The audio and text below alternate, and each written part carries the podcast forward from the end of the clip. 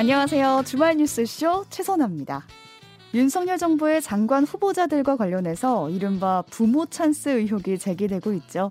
사실 이번뿐만이 아니라 문재인 정부에서도 인사청문회가 있을 때마다 입시며 장학금, 취업 등등에서 부모 찬스 논란이 있어 왔는데요. 여야가 공격과 수비의 포지션만 바꿔서 같은 논란이 반복되는 상황. 대체 왜 해결이 안 되는 건지 참 답답한 노릇입니다.